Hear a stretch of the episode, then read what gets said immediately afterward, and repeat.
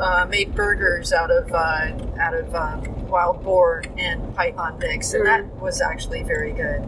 So yeah, we've tried a few different things, and and um, it, it's it tastes fine. You know, it doesn't taste gamey or, or anything like that. But again, not something not something you want to do on a regular basis Yeah. until that study comes out.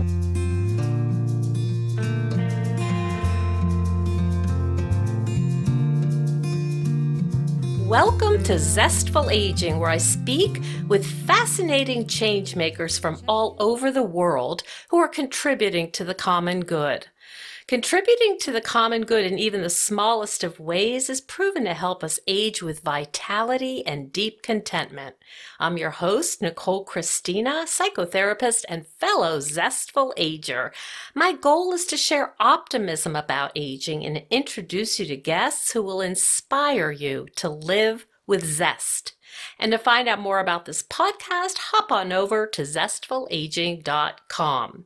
While you're there, sign up for my weekly email newsletter, The Insider, where you will get behind the scenes looks at our guests and other fun tidbits. And if you love the podcast, I'd be grateful if you shared it with your friends. Our music is courtesy of Judy Banker, who was a previous guest on the show. Find out more at judybanker.com. And our technical director is Stephen Litweiler. In May of 2022, I rode shotgun with Donna Kalil in the Florida Everglades hunting the invasive and destructive Burmese python.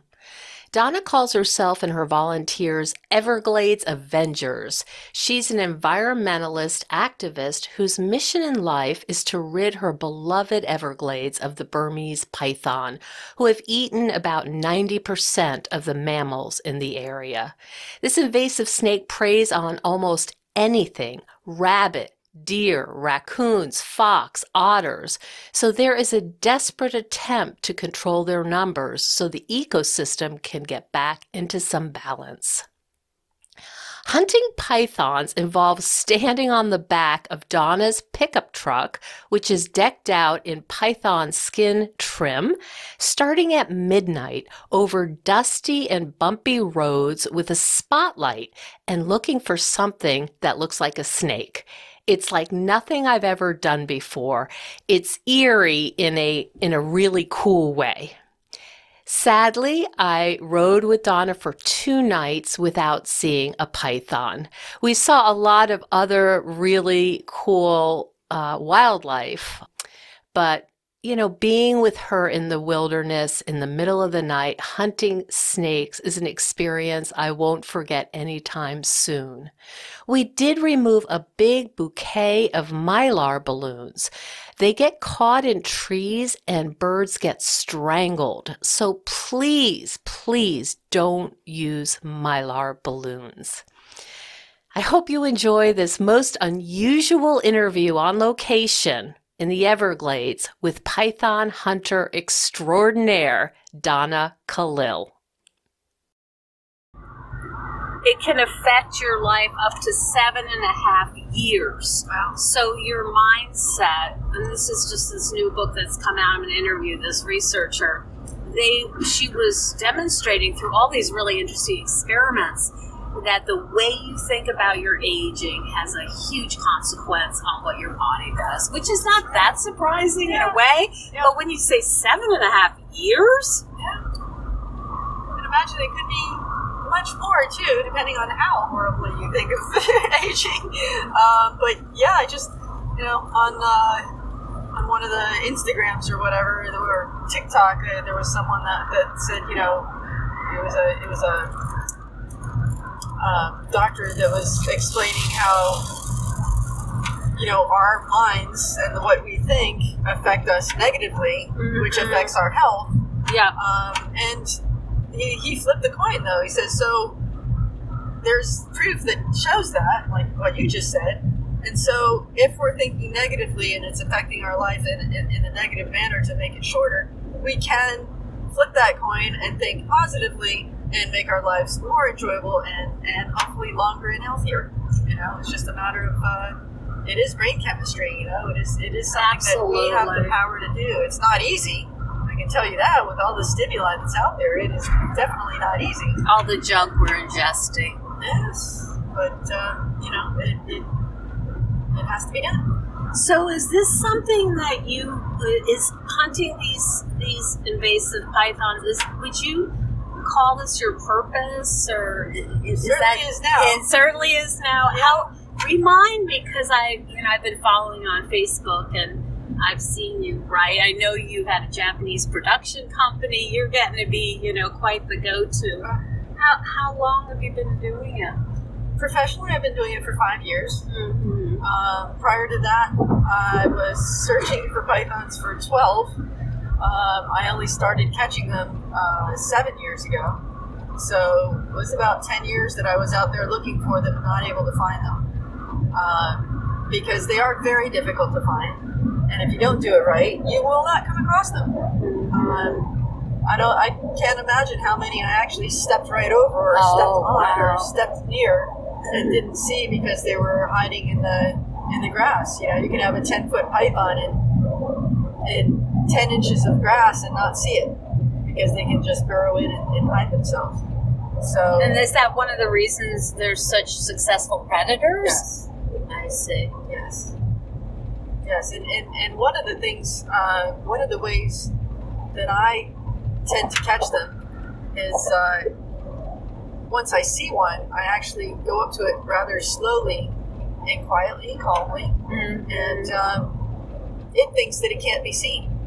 So I kind of pretend like I can't see it Oh, I see. until uh, until I'm right close enough to uh, reach out and grab it, you know, right behind the head, and, and then the then the then the fun begins, you know. Ah, I've seen you being bloodied and also not seeming like you mind that much. That's part of the job, you know, Yeah. and uh, and it's always my fault, you know. It, it's any time that I get uh, get injured, bit, strangled, I saw recently you Yes. had quite a a, a a fellow with a pretty tight grasp on your thigh. Yes, I underestimated his power. Uh-huh. and that's not something you should do with these. Uh, I, I should have learned when I had a 15 footer put around my, you know, had, when I was catching a 15 footer, it wrapped around my leg, and it was the first very large thing that I caught. And uh, prior to that, I think my largest was 12 feet, and I didn't allow it to get around my leg that time. But this mm. 15 footer got around my leg, mm. and it it's just started squeezing, and it's like we need to get this thing off of me. Yes. This snake that you're referring to is only nine and a half feet. And I've had plenty of nine and a half feet wrap, wrap around my arms, my legs, and whatnot. This one did something in particular that most of them don't. So they are constrictors, Right. and they will, you know, constrict you. But this one constricted, and then it had this kind of a punch. So all of all of its muscles at once just tightened down really hard, like a vice. Boom, really, really quick. And it was a, it was a you know, it is it is a way of them trying to get your attention because the constricting wasn't working. I wasn't paying attention to that. So he's like, "Here, pay attention to this." I And he see. was a big, strong male, and um, you know, he, he made me aware of how strong he was. So So, anatomy question: muscles. What? How, how, what's the inside of these guys like? How, how does this work? they are all muscle. They're all muscle. Yeah, they, they uh, you know, uh, picture uh, a fish, you know, with the backbone and all the uh, rib bones. Yep. The, the the snake has the rib bones and the muscle all the way down its body, from its neck to its tail. I see. And do they look like muscle? Like we, I would recognize. Oh, that's a muscle. Yes, yes absolutely. Yeah, that would be the, the meat of the snake. So if you wanted to eat a snake, then you would eat the muscle, just like in any animal. I see. But we don't eat these because of the mercury. Yes, uh, there's a study out uh, that hasn't been published yet. Uh, I don't believe it's finished completely, but they are testing the mercury content to see if uh, you know if they are viable for a food source. Would you eat them if you I could? have. I, I've eaten Yeah. a few. I've, I've caught over 600, and I've eaten about a dozen or so. Uh, because this is actually the first animal that that I have have to kill and not eat. It's, it kind of goes against my grain to I, do that. I, I can Yeah. imagine that. Yeah. So when I was first starting out, it's like, well, let me see if I can eat them. I know the mercury content. I know. Look, I we can't eat the fish out of the Everglades, you know, because of the mercury content. Yeah. We're worried about that. So obviously, you're taking a, a risk by eating anything out of the glade. You wouldn't eat it if you were pregnant, I'm sure. No, wouldn't eat it if I'm pregnant. I won't eat sushi that week if I'm going to have a, a you know a python meal. Okay. Um, but I really wish that uh, the, the the test would come back to where we could eat it because it is actually a very good meat. It's a it's a fine white meat, Mm-hmm. and uh, it doesn't have really all that much flavor to it, but it is very chewy. So you have to prepare it properly. I see. Yeah. So does that mean like you're deep frying it or Um, I braising pressure cook it? it. Oh, you Yeah, the ones that I did, I, I pressure cooked uh, for about 15, 20 minutes first, and then I put it in a recipe. I see that. Yeah, that's a good Yeah, way to soften it up it- meats. Yeah, make small, you know, like pasta sauce or or tacos or you know, chili things where you can chop it up really fine so that Mhm. the texture, you know, and, and, and we actually uh, made burgers out of uh, out of um, wild boar and python mix, and that was actually very good. So yeah, we've tried a few different things, and and um, it, it's it tastes fine. You know, it doesn't taste gamey or, or anything like that. But Mhm. again, not something not something you want to do on a regular basis Yeah. until that study comes out. I see. I do use their eggs, and I've had their liver. uh, You know, because I like, uh, you know, I grew up on uh, liver and onions and whatnot. Oh, yeah. and uh, you know, and you're still well. eating it. Yes, I am. Uh-huh. It's good for you. It is very good for you. It's funny. I, we have a farmers market in Syracuse, and uh, I I like to buy liver because we make our own dog food, and um, they are sold out if you don't get their first thing Really? because people are like organ meats. You know, uh, they can't keep it in stock. Interesting. Maybe I should start feeding it to my cats. I'm sure that would be popular. I, our dogs go crazy over it. Yeah, Yeah. just gave me an idea. All right. yep. So, what is it? How's it felt like having some notoriety? I mean, you were just doing your thing, minding your own business, and then you kind of got discovered. Uh, What's that like? Uh, well, okay, so discovered. Um, not me personally. It's the the program uh, is is top notch. You know, we are. I have my little group called the Everglades Avengers. You know, we're the guardians of the glades. The Everglades Avengers is my volunteers, um, and uh, we are trying to protect the Everglades, and we're doing a very good job at it. We have we have hundred contractors, wow. um, both with South Florida Water Management and uh, Florida Fish and Wildlife Mm-hmm. and combined, uh, us hundred has have caught uh, nearly eight thousand over the last five years.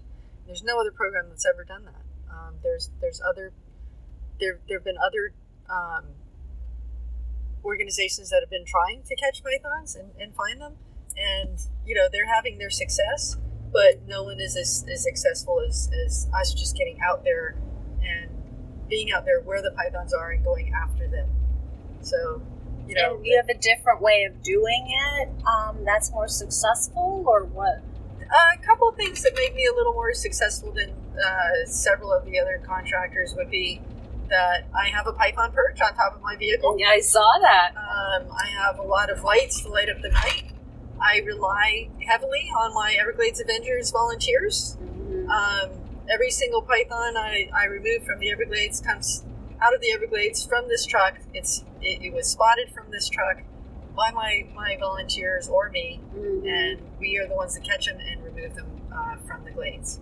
So we have an advantage because I am generally not alone. I will hunt alone if I don't have a volunteer, Mm. um, but I, you know, if you're only one person in the car looking out your window Mhm. for a python, Yeah, you're missing the whole other side of the road where a python can be. I see. So if you have another volunteer on that side, you got twice the amount of chance of, uh, of, catching it. You know, Even just eyes on. Just on- eyes. on. We yeah, need eyes, Good. yeah. Well, I'm gonna. Yeah. I'm Either gonna- that or AI that can uh, spot them and let us know that uh, that they're out there. And you know, hopefully that will be that will be coming soon. You know, that- AI meaning artificial intelligence. Yeah, yeah. Machine learning basically is probably a better way of putting it. Oh, we Uh, were here last Yeah, Rob, Robert Yeah. is here. Delicious. Yep. Uh-huh. So yeah, so that will that'll even out the playing fields. Uh, you know, when that comes out because, you know, the, there's a lot of hunters that do just hunt on their own. It's not always easy to get volunteers to come out and help you because, you know, I go out Monday through Friday nights. You know, people work. People can't be out there in the middle of the night Until two in the morning. Right, three in yeah, the morning. yeah. So it's it is hard to find volunteers uh, to go out with me always. So um, or anybody else for that matter. So so yeah, if we had uh, mechanical lear- or machine learning to be able to spot the python and, and say python, you know, let us know that it's out there. Then uh, hopefully that will that that I do believe will be a game changer. And like I say, hopefully that will come soon. It's like a fish finder a little bit. Sure, Okay. sure. And what would it be? A camera or what would have to be cameras. Yeah. um, you know, is uh, definitely you know the computer brains behind it. Hopefully, just an app. You know, hopefully an app that you can have on your phone with the, the cameras out there spotting for you. You know, That's. Um, I was reading recently, and I'm sure you're you know about this. There was a big article that people had observed bobcats eating the eggs, Yeah. and there was some celebration around that. sure. Yeah. What What are your thoughts? Yeah, it was uh, um, good to have that documented because I'm sure that it happens. I'm sure that uh, panthers might take their their you know a few few uh, pythons here and there. There's not many panthers to help us out really. I guess there is more bobcats.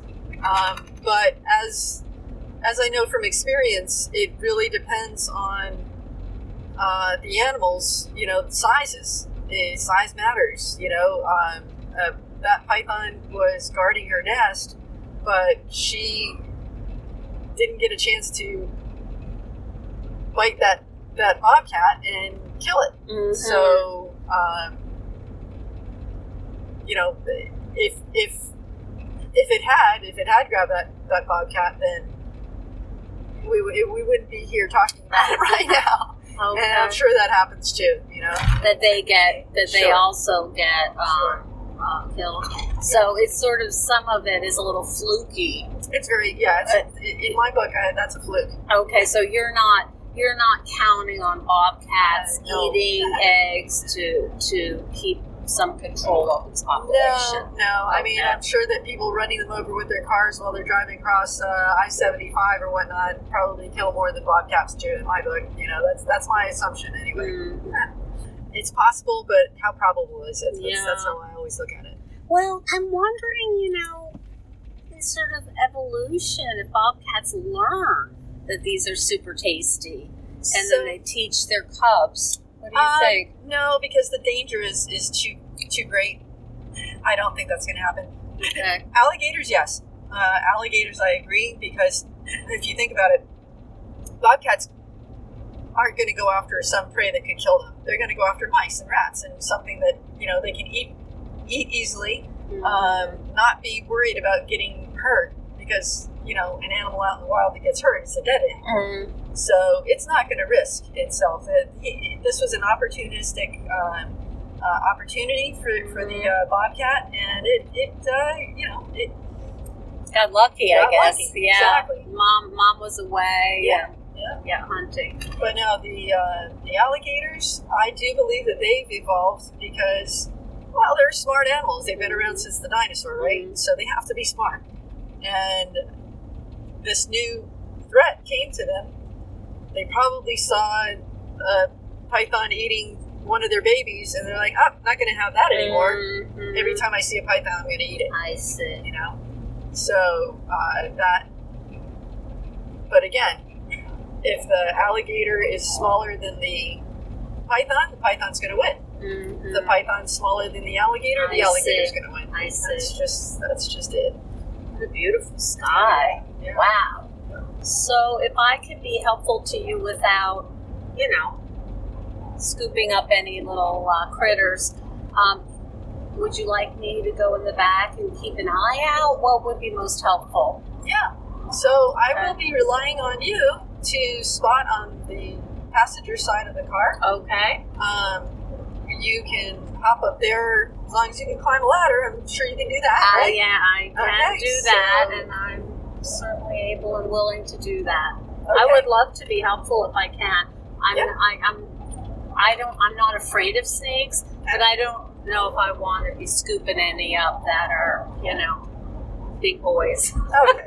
All right. Well, I really love them in my garden and great. in my you know, but these guys are. Uh, I think the biting is problematic for me. Sure. Yeah. Not something that anybody wants to have I happen, guess. including myself. I I, guess. much prefer not to get bit. Yeah. Um, so what I do is I, when we come across a python, I will grab it uh, Mhm. right behind the head, Yep. and um, I can handle up to about a 14 foot python. Okay. So you know, if we get anything bigger than that, I may have to ask you to help me hold that tail Okay. and keep it keep it off uh, from from wrapping around. I that I can do. okay. So You know I, what I'm I'll keep the head in, in check. Okay, you know what I think is is interesting, and I'm sure there are really good reasons. I think um, their heads are really small, They are. Yeah. and, and and even if they uh, unhinge, it's hard for me to believe that they can get a raccoon in there. Yes, they can. They, they can. They, they um, you know, a raccoon, a full size raccoon could be eaten by uh, probably a nine foot python and anything larger than that. Mm-hmm. You know? And Uh, what's the process? I mean, they go little by little, Yeah, yeah. just they, slowly. they, they kill it. You know, they kill it first. Yeah. They constrict it, kill it. Yeah. And, um, you know, if you think about it, yeah, a raccoon looks like a very big animal, right? Mm, But it, the head is the largest part. okay. So if it can get the skull and it in its mouth and past its mouth, yeah, the rest is soft. The rest is easy. Gotcha. The rest is easy. easy. So, yeah. It's kind of like having a baby in reverse. Pretty much. Pretty much.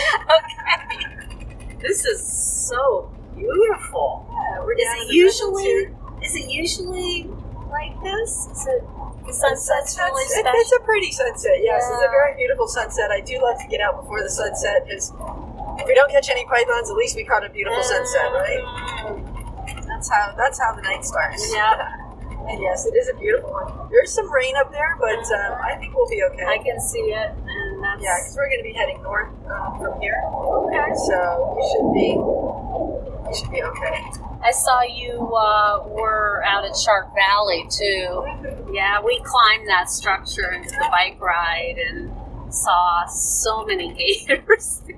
You know, I didn't see any gators out of there. Didn't? I saw that crocodile, which was pretty awesome. Uh huh. yeah, that was yeah, close I to the tower. Yeah, yeah, that was beautiful. Uh, that and uh, we came across some uh, some native snakes, which um, you know I, I took some pictures of. Because uh, I I am a herper, you know, I, just like you're a birder. I'm, I'm an, a very amateurish, amateurish birder. Um, I love to I love to you know watch all nature and birds and, and reptiles in particular. So, um, so yeah, when I come across a native uh, snake, I'm, I'm gonna Mm. You get pretty and- excited. yeah, I'm gonna stop, take some pictures. Very excited with the with the ones that we came across. And yellow rat snake uh, was one of my favorites. I used to keep them as pets as a kid. Mhm. And then a uh, uh, uh, oh gosh, the name of the uh, it, it's a king snake, Mhm. and I forgot the name of the type of king snake it was. I'm sorry, I forgot. This is such a tease, these panther signs. I'm like, oh, if I saw a panther, my head would explode. With, well, I hope that joy. I hope your head doesn't explode because we may see one. There is there is one that I saw down this way. wow. Uh, Yeah, that would be a dream come true. Okay, so we are at the gate, Okay. and uh, I stay put. yep. Okay. put. I will just go out there and well, actually, I have to put on my app first. Did you want me to sign this? Yes. No, well, that's for you. Something. Okay. That's the Okay. that's the skin. That's awesome. Yeah, I'm gonna And sign it too. going, I know that at any moment. yeah, it could be any one of these Any any moment, Yeah. and it can be cowabunga. Say, oh, I was going to say one of the uh, one of the last pythons that I spotted uh, was we were with a uh, news crew Uh, and I spotted it before um, my spotter because it was an easy spot. But instead of saying python, I said, "Here we go." Here we go. here we go. Uh, this is this. We're on now, and uh, and then name said python, so it's like, okay, that is what you're supposed to say. You're not really supposed to say, here we go. but, I think that it happens, I'll probably say snake. yeah. Yeah, so the first uh, python that I came across with my friend Renee, um, we were hunting out on Loop Road and, and in the daytime, and we had come across the yellow rat snake, and um, I helped it across the road. Was a big yellow rat snake, and we keep driving after I after we passed the snake, and um, she says, "Donna, snake, big snake," and it's like, okay, I'm thinking another yellow rat snake. I get Yeah. out of the car, and walk around the back side, and there's this 11 foot python. Yeah. Uh huh. It's like you were supposed to see python. so I knew what I was getting into, you know. But um, yeah, I let her slide. This is just. It's such beautiful terrain. I mean, I'm looking at these marshy areas. You're looking at the Everglades. I know that they're in there. Oh yeah, they're in there. We just hope that we're lucky enough to uh, have one of them come out in front of us. That's all. Mhm. Let's keep our fingers crossed. Okay. Any moment. Any moment. Any moment, we're- we're gonna will them to come out. I hope you enjoyed that interview on location with Python hunter Donna Kalil. You can get more information and follow Donna and her Avengers on Facebook at Donna Kalil, K A L I L, and you will be treated to some really great video and pictures of uh, her her hunts. It's it's a real treat. Thank you so much for joining us on Zestful Aging.